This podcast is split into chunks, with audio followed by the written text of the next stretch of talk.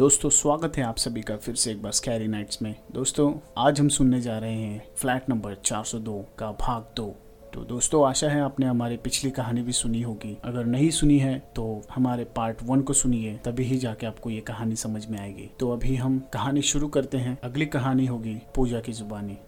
दोस्तों, निकिता ने मुझसे पूछा कि तुझे उस फ्लैट का एड्रेस किसने दिया? मैंने कहा, वो मैंने एड इंटरनेट पर देखा था, क्योंकि मेरी कोई पहचान नहीं थी यहाँ मुंबई में। तो मैंने इंटरनेट पर सर्च किया था एड्रेस और मुझे वहीं से ब्रोकर का नंबर मिला। निकिता ने मुझे कहा, तू जल्द से जल्द उस फ्लैट को खाली कर दे, तेरे लिए अच्छा होगा। फिर मैंने उसको कहा, क्यों, तू ऐसा क्यों कह रही है? क्या बात है? निकिता ने कहा, मैं वो सब तुझे बाद में बताऊँगी। तू पहले वो फ्लैट खाली कर दे। मैंने कहा, नहीं, तू पहले मुझे बता, क्या बात है? दोस्तों पहले तो निकिता बहुत मना कर रही थी। फिर मेरी जिद के कारण उसे मुझको उस फ्लैट की सच्चाई बतानी ही पड़ी। उसने मुझे कहा कि ये बात करीब आज से पाँच साल पहले की है। तब मेरे पापा एक फ्लैट तलाश कर रहे थे।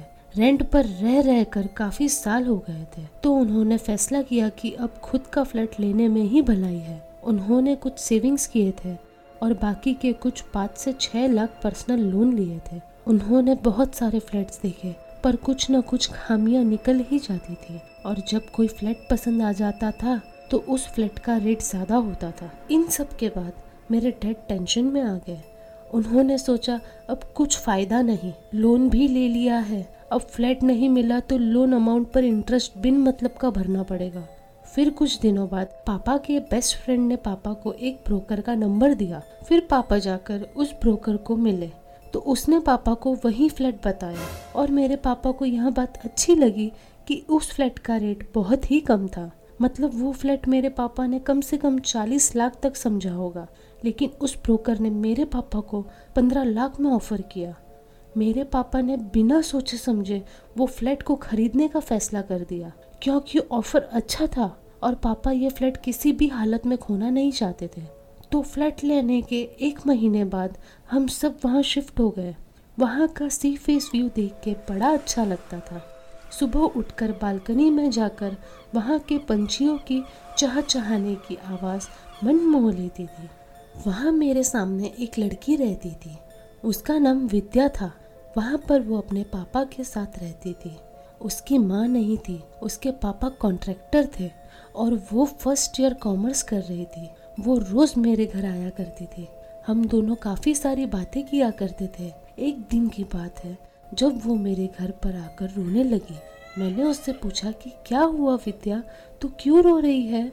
तब उसने कहा कि, मेरे पापा मुझे वक्त ही नहीं देते हैं। सुबह उठकर काम पर चले जाते हैं और शाम को आते हैं, तब शराब पी कर आते हैं। मेरे लिए थोड़ा भी वक्त नहीं है। और मैं जब पूछती हूँ कि पापा मुझे यहाँ जाना है, वहाँ जाना है तो मुझे मारते हैं। तब मैंने अपना दुख जताते हुए कहा कि, जाने दे, कोई बात नहीं यार। मैं हूँ ना, तू यहाँ जब जी करे तब आ सकती है। हम दोनों काफ़ी सारी बातें करेंगे। ये सुनकर उसके चेहरे पर हँसी तैर गई। ऐसे ही कुछ साल बीत गए। वो मेरे यहाँ रोज आती थी और हम दोनों की दोस्ती काफ़ी गहरी हो गई थी। एक दिन की बात है, जब मुझे विद्या के घर झगड़ा करने की आवाज़ आ रही थी। जब मैंने जाकर उसका दरवाज़ा खटखटाया, तब उसके पापा ने दरवाज़ा खोला और चिल्लाकर पूछा, क्या है? क्यों आई हो? मैंने उसके पापा के पीछे देखा कि विद्या रो रही थी। मैंने कहा कि, अंकल, विद्या क्यों रो रही है? उसके पापा ने गुस्से में दरवाज़ा बंद कर दिया। मैंने फिर से दरवाज़ा खटखटाया, पर दरवाज़ा नहीं खुला। उसके दूसरे दिन मैंने देखा कि उसके घर पर ताला लगा हुआ था। मैंने फिर देखा कि नीचे पुलिस आई हुई है। फिर मुझे पता चला कि विद्या के पापा ने उसे गला दबाकर मार दिया और उसे वही घर में दफना दिया और फरार हो गए हैं। मैं यह सब सुनकर काफ़ी डर गई थी। मुझे नींद ही नहीं आती थी। मुझे सपने में भी विद्या आती थी। और उस विद्या के घर के अंदर से दरवाज़ा खटखटाने की आवाज़ आती थी। मैंने पापा को यह सब बताया और कहा कि मुझे यहाँ नहीं रहना। फिर पापा ने उस फ्लैट को बेच दिया और हम दूसरी जगह शिफ्ट हो गए। और निकिता ने मुझे कहा कि मुझे जो अपने घर में पैरों के निशान दिखे थे, वो उसी लड़की के थे, जो मेरे घर रोज निकिता से बात करने आया करती थी। और वो सब कुछ जो भी मेरे साथ हुआ, वो वही लड़की कर रही थी।